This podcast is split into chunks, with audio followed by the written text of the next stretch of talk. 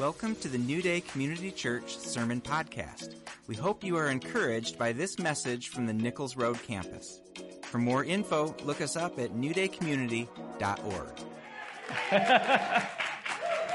so, uh, like Kathy said, this is week two of Got Questions. Last week, Pastor Cameron and I responded to some of your questions on the in the category of beliefs.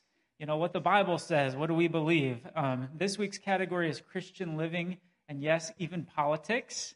And uh, it's a special treat. Like Kathy said, all five members of the preaching team are going to respond to one question each. So, five questions, five people. Here we go. Lots of variety, lots of different voices for you this morning. And um, I don't think we've ever had all of us, at least when the team has been composed of these individuals, up here at once. So, I'm going to take a minute to introduce you to them. Some of you know them very well, some of you might be getting to know them for the first time. So, Pastor Cameron is our missions pastor. Very Superman maybe step forward. He's this has been his church for 41 years. Yeah. He was our lead pastor for 23 of those 41 years until last summer when he handed it off to Mary Lee and I, um, and me, grammar check. Where are you, Kirsten? me. Thanks, Dan. um, when Cameron preaches, he brings a wealth of experience and wisdom. So that's something that he brings to the team. Next is Kathy. Oh, very good, very good. Very superhero of you, also. Thank you. no pressure, guys. so, Kathy serves in missions work, in women's ministry, healing and restoration. Kathy really does it all. She's such a support um, to the church life here at New Day. She's been a part of this church family for 33 years. And uh, when she preaches, she brings a prophetic gift and a real depth of personal experience that I know you guys enjoy, and so do I. Next up is Peter. All right. That was a very super wave. Peter serves as the tech team lead along with Tori, his wife. He's a lay leader on the preaching team and writes on the pastor's blog. Um, he also leads a ministry called Worship Arts that Kathy was just talking to you about. They'll be here on Palm Sunday. He'll bring teams. Um, they um, train young people for Christian ministry and leadership, which is wonderful. New Day's been his church home for over 14 years, and he brings a high value for the Word of God and a uh, contagious enthusiasm when he preaches. and then uh, Marilee and I whatever. I don't know. I didn't know I was supposed to prepare a pose. Um, we're your lead pastors. Uh, we've been a part of this church for 20 and 25 years. Um, we love bringing the word of the Lord, along with all the other things we do as your pastors. And it's really a pleasure to serve in this capacity of preaching the word of God with this team. It's a really good team. We've built a lot of cohesion over the last year or so, especially. And um, it's cool to do this all together. We're excited about it, and I know you're going to have a blast this morning. Um, there's a lot of reasons to do a preaching team as opposed to hearing one voice every week. But some of the benefits are you get different styles and strengths and perspectives and personal experiences that you get to draw from instead of from one or two people from five, which is just awesome. So, with that being said, and without further ado, let's go to our first question. Are you ready? All right, Kathy is up first. Go for it, Kathy. Oh, you need this. Yeah, I do. well, I might not need it, but probably a good idea. So I have the question how do you take head knowledge to make it heart knowledge? And it's a good question because having only head knowledge is not a good thing. You may know that? Um, the Pharisees really had an issue with this. they were full of head knowledge, but their hearts were lacking. And they needed to take what God's truth was and really bring it to their heart because when your heart drives you, it drives your emotions, your mind, and your affections, right? And so we need to understand what the truth is, not only in our head, but we also need to have it in our heart. However, I have a little caveat because I don't know who whose question this was or what they were referring to. Um, but the first thing I think you need to examine is whether or not what your head knowledge is is actually true. Um, because, like, an example of this is what Pastor Cameron shared last Sunday. There was a lot of buzz about it, at least in our community group, and that is why would a good God let bad things happen to good people? And we learned last week that there's a flaw in that, that we think people are good. And if you understand what the truth is, is that people are sinful and don't aren't good, but God is so good that he has grace for us, then that's a little easier to digest to your heart. Does that make sense? And so um, we want to make sure that there's not a disconnect to be what you believe. So, um, and God's grace changes everything, right? When we understand grace. And so if you have the correct knowledge, then what you should do to, to really get this in your heart is first ask God. Pray. Proverbs says, trust in the Lord with all your heart and lean not on your understanding, but in all your ways submit to him and he will make your paths straight. Right? And so we can claim that verse and we can take what we've learned, if it's true, ask God, okay, reveal that to my heart. Yet some people are going to say, well, that's really easy, Kathy, but I've done that and it doesn't work. okay, fair enough. If you're, ha- you're still having a struggle, then what you might have is an issue in your heart that's keeping you from receiving that truth. And in our church, in New Day, we have a ministry called Healing and Restoration, where we teach when we teach a lot of subjects on this. And we could do a whole series on this, but I only get five minutes. So um, what you need to do is root out if there's something in your heart that's keeping you from believing the truth. Maybe you have an ungodly belief, maybe you have a judgment, maybe there's something that's blocking your heart from receiving that truth. And one of the one, one of the ones that that I believe is really difficult for people is God couldn't forgive me. You know, because of what I've done you know, I know he could forgive this person because they're good, or that person because they're good, but not me. Well, there's a flawed thinking there, right? Because we're all not good. But the other thing is, when we don't receive that truth, I might be believing something that I'm a better judge of my heart than God is. And you see how there's a there's a lie in there that I need to root out so that I can believe the truth that I am forgiven, that I have been set free, that I don't have to live with shame the rest of my life.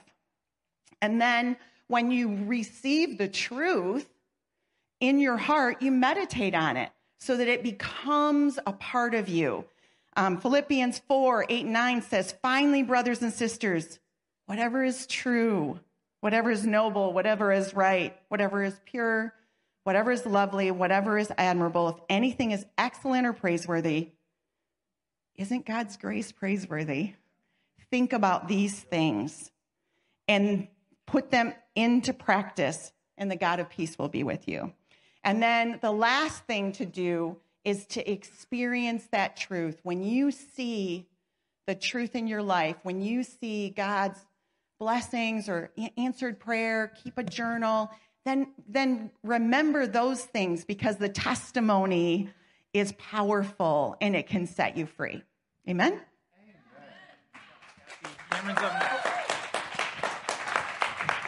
Well done, Kathy. All right. Well, I'm Cameron. Glad to be here. the question is how should Christians engage with politics? and uh, Christians should engage with politics, you just shouldn't get married to them. The Bible is filled with politics. There's hardly a story in all of Scripture in which political issues are not in some way a factor. And in fact, in many passages, I would say most, and in many books, revolve around the political issues of that day. You can't read scripture and not encounter political issues. It's a constant uh, uh, element within all of the stories. Joseph was sold as a slave, right? Went to Egypt. But he ends up ruling the nation and completely transforming the economy of Egypt. Daniel is taken as a political refugee to Babylon, but he ends up one of the highest ranking political officials in that pagan government. And God used him in that government. The prophets often prophesied not only to God's people, Israel, but to the other nations. I love the story of Jonah. Read it. The message of Jonah was how um, Jonah, as an individual, had to struggle with the message that God called him to deliver to a pagan nation that he didn't like.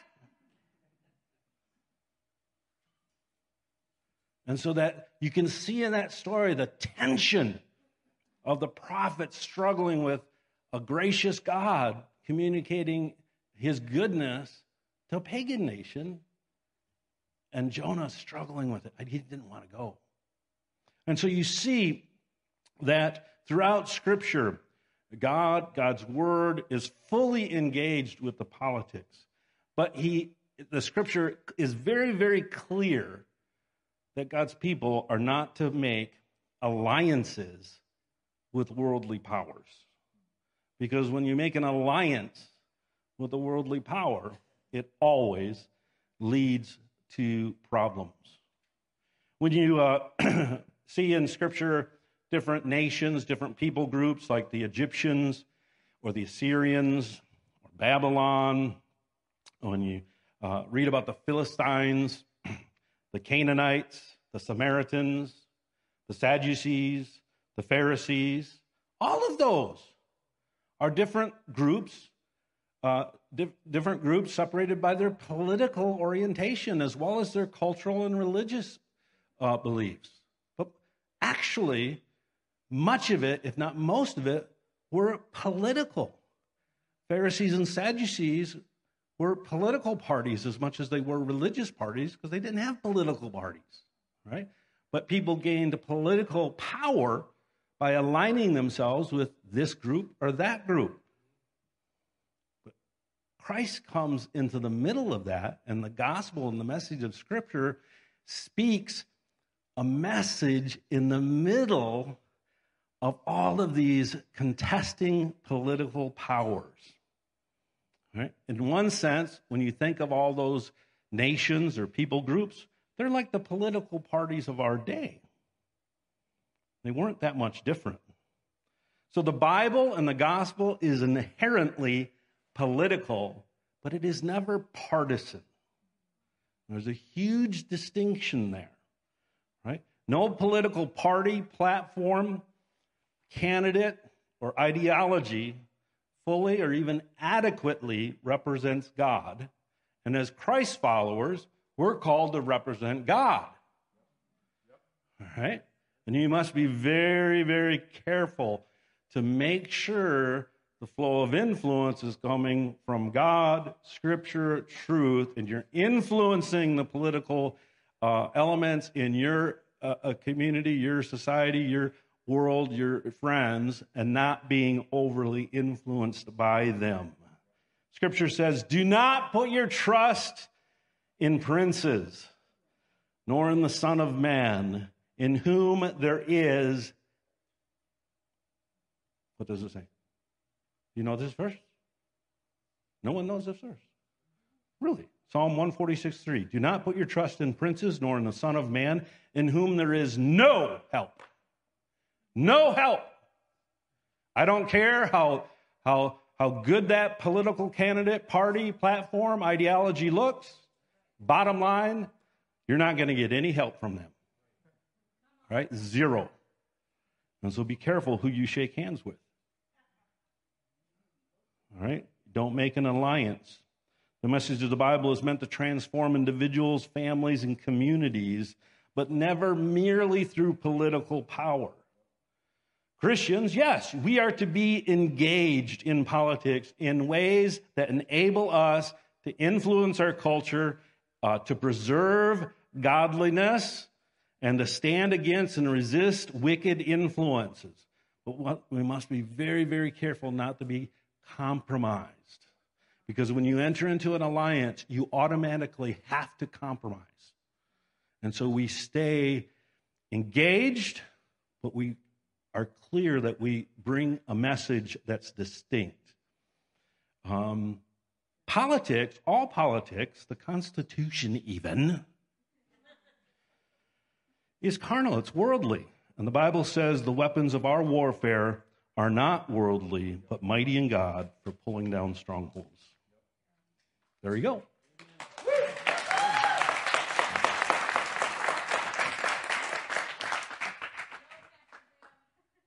Hey, I will. Thank you. Okay, our next question. Great job, by the way. Our next question Why do some sins and addictions take so long to get rid of? Isn't Jesus supposed to free us from those? Good question, right? I thought it was a good question. Was it? Do you think it's a good question? Okay, okay, just making sure you're still awake here. So, uh, my first answer to this is God does miraculously heal people from addiction sometimes. Thank you, Lord. Yeah. And I choose to pray for that when I pray. I choose to have faith for it to happen as I pray. Um, but like we talked about last week, if you were here, I pray, what did I say to do about uh, this tension of like praying with faith, but then sometimes we, we don't see the answer to prayer we expect? I said, pray full of confident faith and submitted to God's will, right? So when it comes to uh, lingering sins or addictions, I'm going to pray full of confident faith for that person to be healed, but I'm going to be totally submitted to God's will and accept his sovereign decision in the matter if he doesn't do it that way that I think would be great right now. But I'm going to pray full of faith always leaning into that tension. So I may pray with somebody and celebrate next week their appetite for alcohol is gone. Their appetite for pornography or the love of money or whatever it is is just completely gone. Awesome. or I might pray and have to keep praying and walking with that person through a journey as they slowly learn to live life free from a sin or an addiction um, in Christ. Either way, though, you know what? I'm in. I want to do that.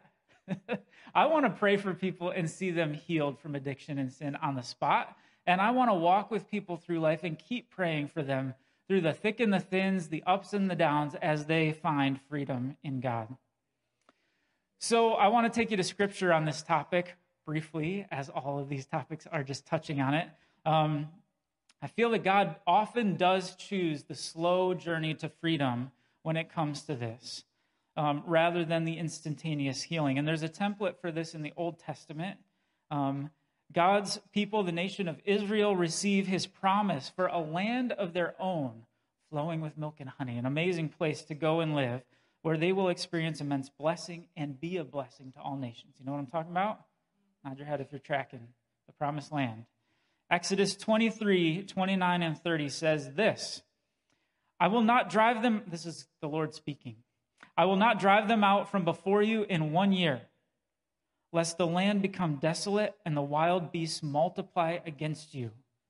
Little by little, I will drive them out from before you until you have increased and possessed the land. So, what's the end goal of that scripture? To possess the land, right? As we apply that template to this, it's total freedom from whatever sin or addiction is in your life. Possess the land, be free, and experience God's fullness. God wants you to possess the land in your life as you apply that template to whatever you're dealing with. Um, he has a place for you to inhabit where there's immense blessing and where you can be a blessing. You can live from a place of freedom and be a blessing to everyone you run into. That's what he wants for you. Place where he's king, where the will of the king and the qualities of his kingdom have free and full reign. Qualities like love, joy, peace, patience, kindness, goodness, faithfulness, gentleness, and self control. That's the list of the fruits of the Spirit, by the way. Spoiler alert. That's what he has for you a place full of that to live from.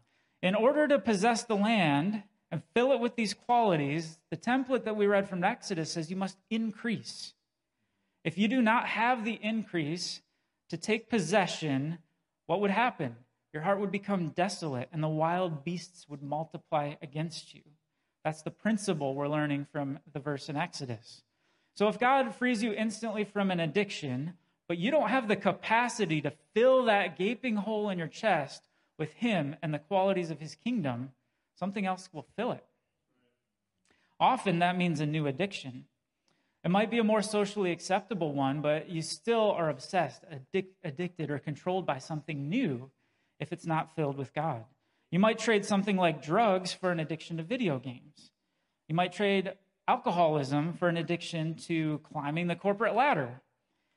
You might trade an addiction to porn for an addiction to fitness, but it will still be an addiction nonetheless, and you won't have the fullness of the kingdom and his promise. Does that make sense? So, when God heals people instantly, they, they might have, maybe he deems that they have the capacity, the increase to possess the land now, and so he releases it. I don't know.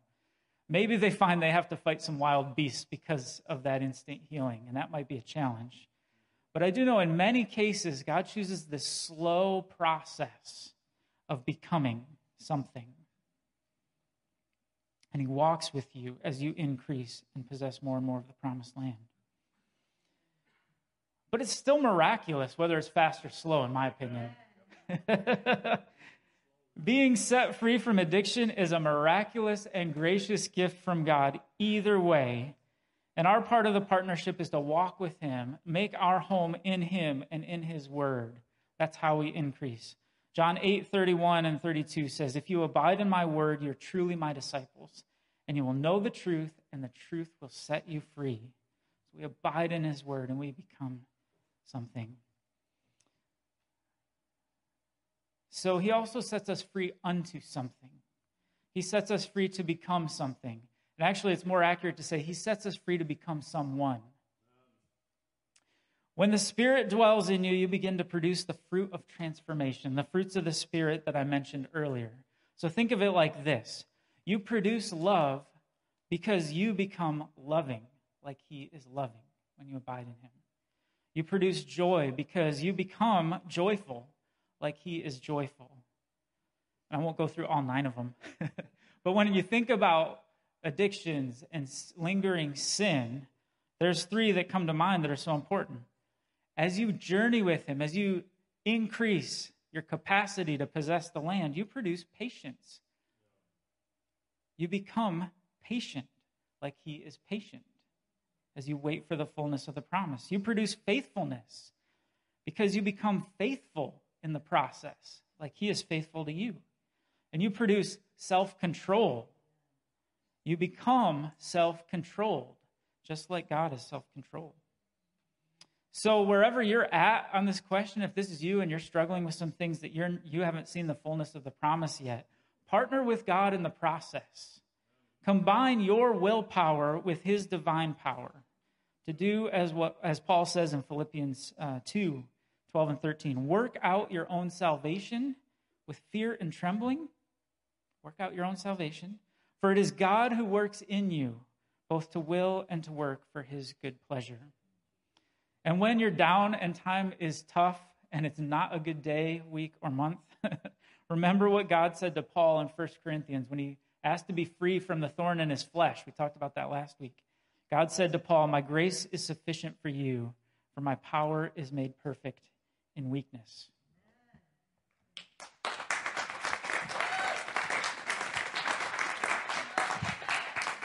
I love this so much. It's. Um, oh. how do you repent from something you did one time a long time ago?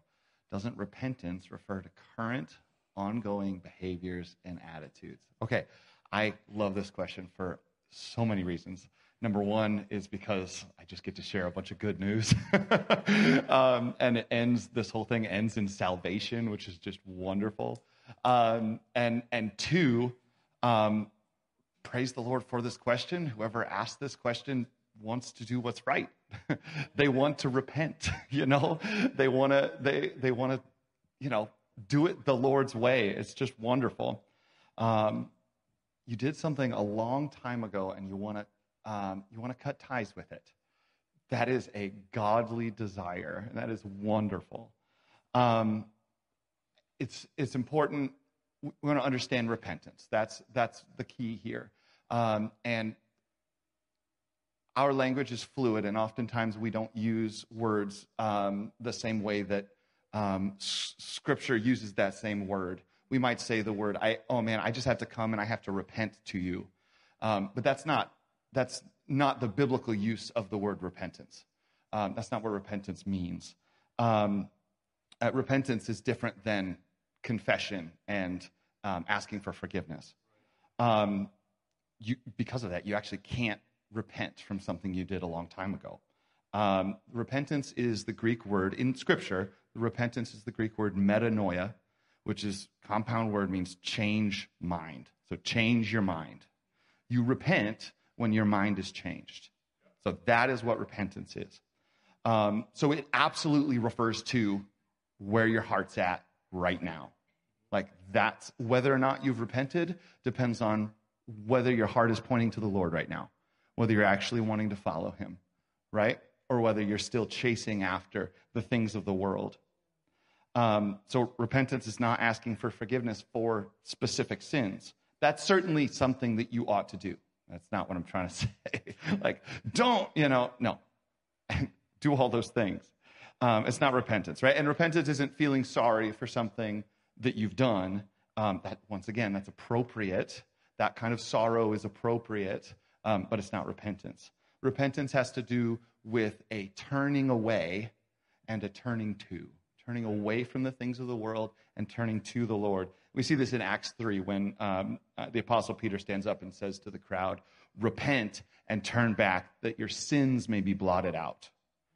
Right? What is required for your sins to be blotted out?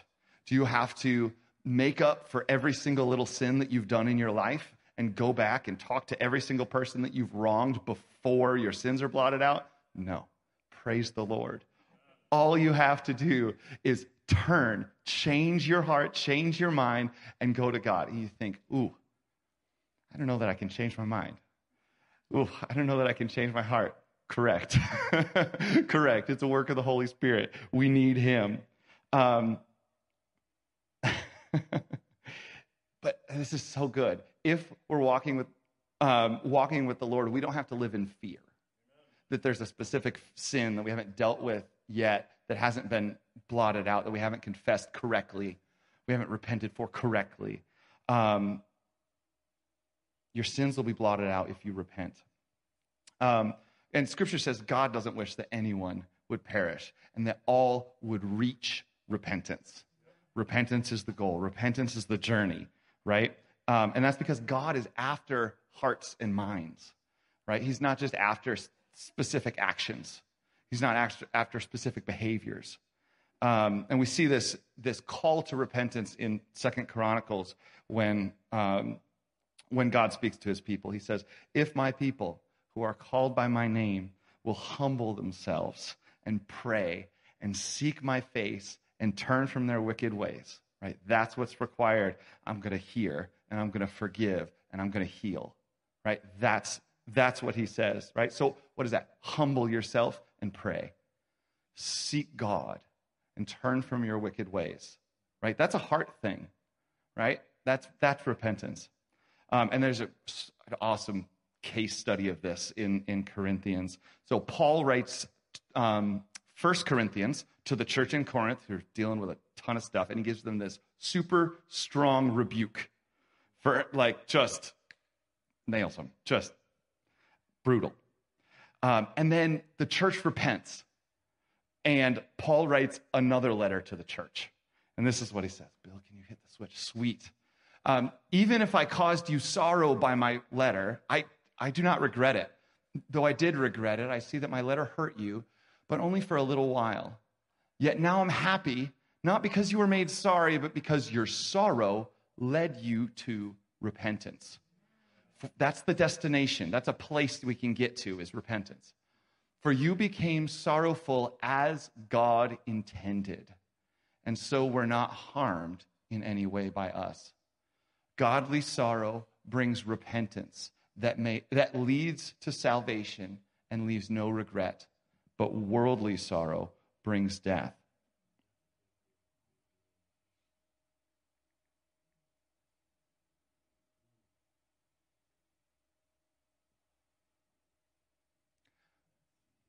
This is this next verse here shows us what a heart of repentance looks like.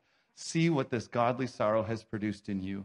What earnestness, what eagerness to clear yourselves, what indignation, what alarm, what longing, what concern, what readiness to see justice done. What is repentance? Repentance is eagerness to clear yourself, earnestness, indignation, alarm, longing, concern, and readiness to see justice done. Right? Like that, those heart postures is what we need to turn to in order to repent. That's a description of a changed heart. So, the very fact that I'm speaking to the person who wrote this, that you are wanting to walk away from that thing, that you have an earnestness to clear yourself, right? And that you have a, a desire and a readiness to see justice done in this longing, that means you have reached repentance. That's wonderful. you have reached repentance. There, now, if you're still dealing with the shame, there may be more steps that you need to take, right? but that's that's what this repentance leads you to. All of these this longing, repentance is a longing for for the things of the Lord. Repentance makes you want to seek forgiveness from those you've wronged right? Repentance makes you want to set things right. And it makes you want to seek the Lord's face, to seek the Lord's voice, even about those things of your past. You want to hear, God, I want to know what you think about this so I can know the truth, so I can really be free. So, repentance is the door to all of that. And that's the first step. So, um, whoever wrote this, you're there. Praise the Lord.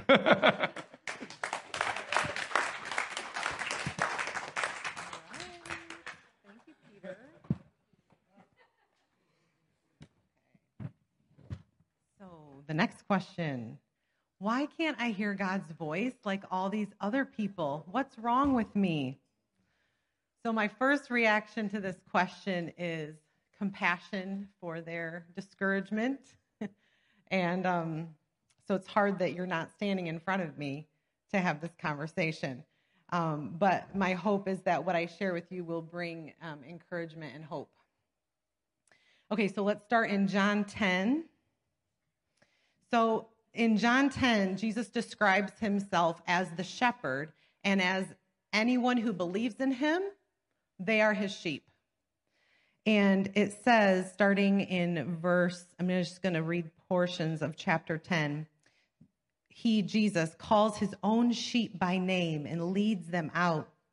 His sheep follow him because they know his voice. Verse 14 I am the good shepherd. I know my sheep, and my sheep know me, just as the Father knows me, and I know the Father. I have other sheep that are not of this sheep pen. I must bring them also. They too will listen to my voice. And there shall be one flock and one shepherd. So, this is our foundation. If you're a believer, if you're a sheep of the shepherd, you can hear his voice. So, we can trust, I believe your word that I'm your sheep and so you're speaking. So that's our foundation. And then I also want to point out as I was studying the Bible in um, the purpose why does he speak to us? Three purposes jumped out at me that I want to also lay the foundation with. The first is to foster connection. He speaks to you to foster connection right there in verse 14 when he says, I know my sheep it's a it's a bond. It's a mutual knowing just like him and the father. And so that is one purpose. Really that's the point of the whole bible. Relationship with the ones he created. And communication is a big part of that. Purpose number two for him speaking is to give direction. So often he's speaking to give instruction or warning or letting you know what's coming. And so when he speaks in that way our posture should be unto obedience ready to obey whatever he's saying. One uh, scripture example of this is Hebrews 3. You can read the whole chapter later. Um, but it says, Today, if you hear his voice, do not harden your hearts as you did in the rebellion during the time of testing in the wilderness. So, so when you hear his voice, don't respond with disobedience like some of the Israelites did who came out of Egypt, okay? So he speaks to us and we obey. And the third purpose is to give us what we need for the moment. As I'm reading through the New Testament, it's constantly saying, and so and so, full of the Holy Spirit, did such and such, stood up and addressed you know, the answer to a question or preached a sermon. So it's like the Holy Spirit would speak and give the person what you need for the moment. And he still speaks that way to equip us for the moment. I also notice in this verse there's a comparison going on, right? Talking about other people. Oh, thank you. In this in this question, that's not a Bible verse on the screen. In this question, there's some comparison. And so I would encourage you don't compare yourself with other people because then you may discount how he's speaking to you. If you've glorified how he's speaking to someone else, you might discount how he's speaking to you. Go ahead and learn from their experiences, right? That's super valuable. Um, but press into how he's speaking to you and the way he's speaking to you and he he speaks to us in a variety of ways right if there was only one way he speaks to us then you could ask this question but there's not there's so many if you just take genesis 15 through 17 god speaks to abram through a vision then a dream then appears to him in form and speaks to him and that's just you know one small section he speaks to Elijah as in a still small voice. He speaks to the Israelites out of the pillar of cloud that guided them by day. He uh, and, and then we have many angel appearances, right, in the Bible. His his the voice of Jesus speaks to Saul after he's been blinded by a light from heaven.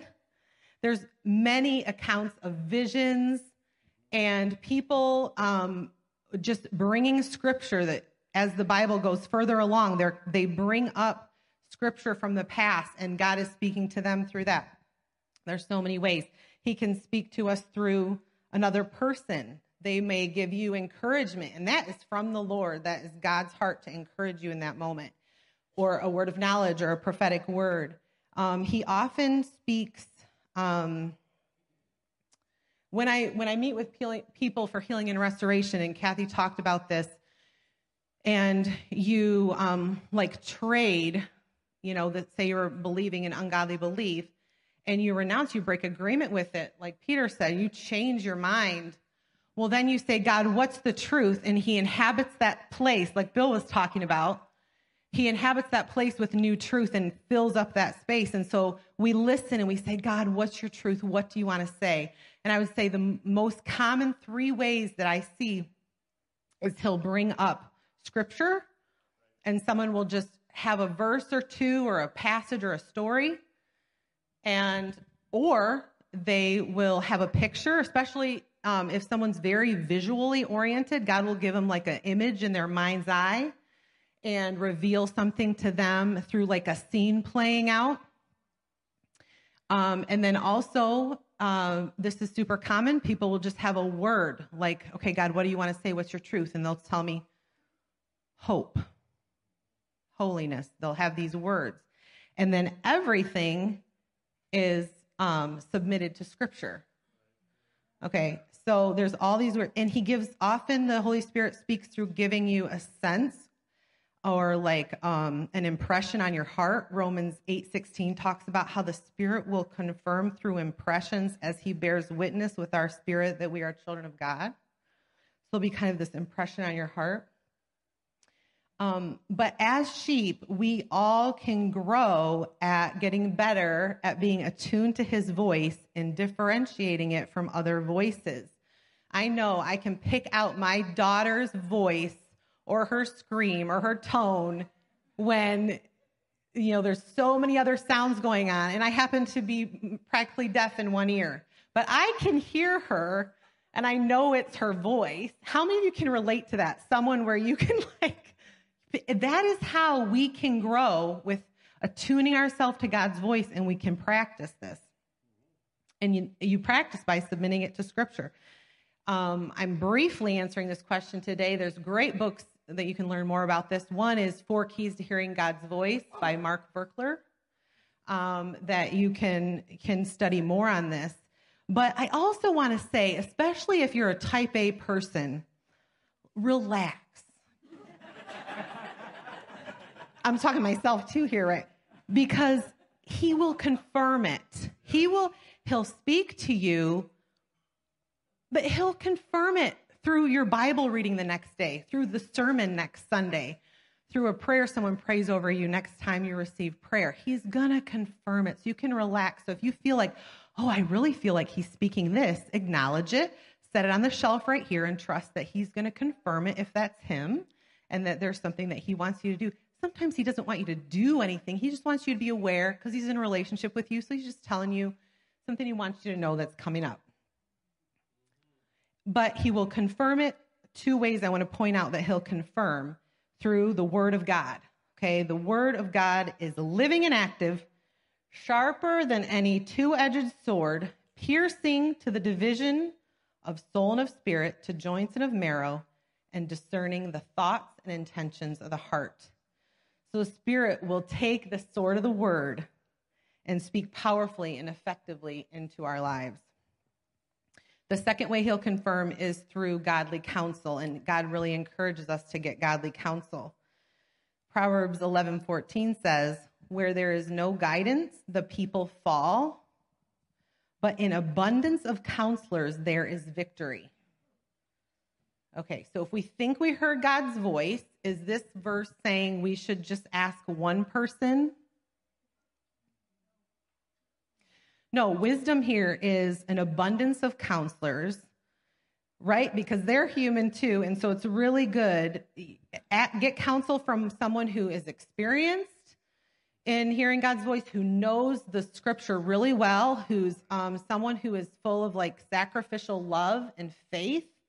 These are the kind of people that would be great to ask. Ask more than one person because you know they love you and they love the Lord. And maybe you are hearing God's voice and you're just thinking it's not. And so they can like encourage you and go, well, you know, I really think that does sound like him. That sounds like something that he said right here to this person in the Bible. And that can be so helpful. Another point, because I don't know what blockage that this person is dealing with, because there could be so many different things. Um, but the prayer can be, well, I believe that you speak. I'm your sheep. And so, what's keeping me? What's hindering me? And, and whatever it is, he can walk you through that. But one potential blockage could be um, being afraid of getting it wrong. Okay, so I want to talk about the difference between the fear of the Lord and being afraid of getting it wrong. Okay, so afraid of getting it wrong, you run away. Okay, well, I'm, I'm scared. I'm getting out of here. That's what you do. But fear of the Lord draws you toward the Lord on bended knee in submission, in reverence and awe and honor, and say, God, I'm here. I'm your child. Is this you? So that is the difference. But if someone's afraid of getting it wrong, they can disengage from this aspect of the personal relationship that God would like to have with you. Don't Let's not do that. Let's not disengage from that. Amen. All right, so to wrap up my little question with humility, let's use every instrument God has supplied to hear his voice. Looking forward what he with looking forward to what he has to say in order to deepen our bond with him, to obey his direction, or receive what we need for the moment knowing that it's likely going to be a little different than the way he speaks to the person next to us.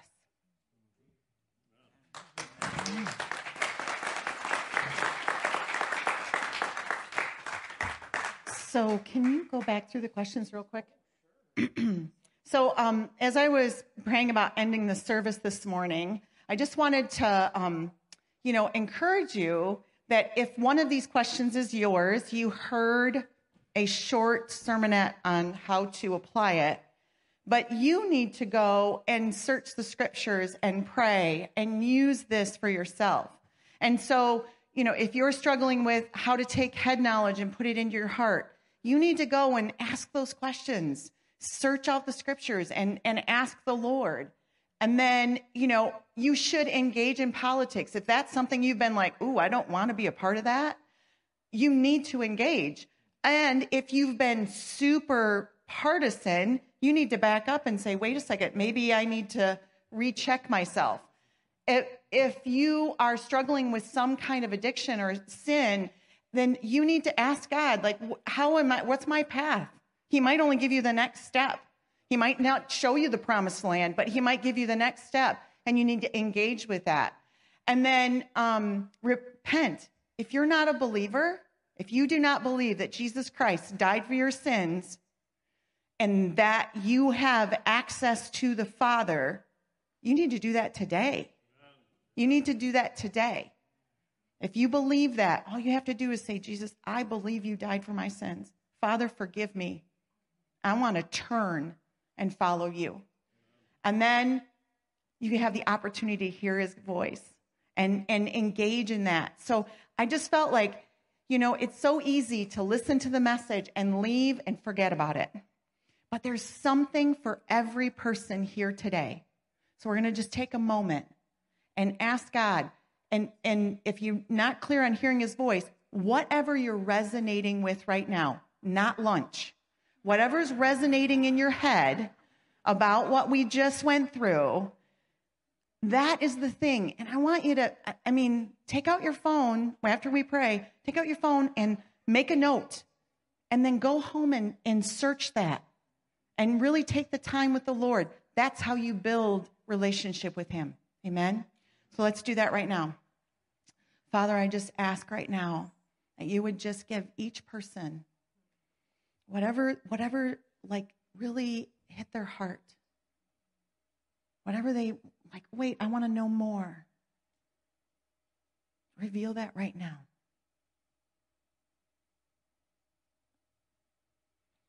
And Father, you are a good Father. And you do not give us a stone when we ask for bread. You give us the desires, especially those that are coming from you. So, whatever it is that we're that's tugging at our heart today, you want to engage with us. So, Father, I just ask you reveal it to us and that we would be faithful to seek you. In Jesus' name, amen.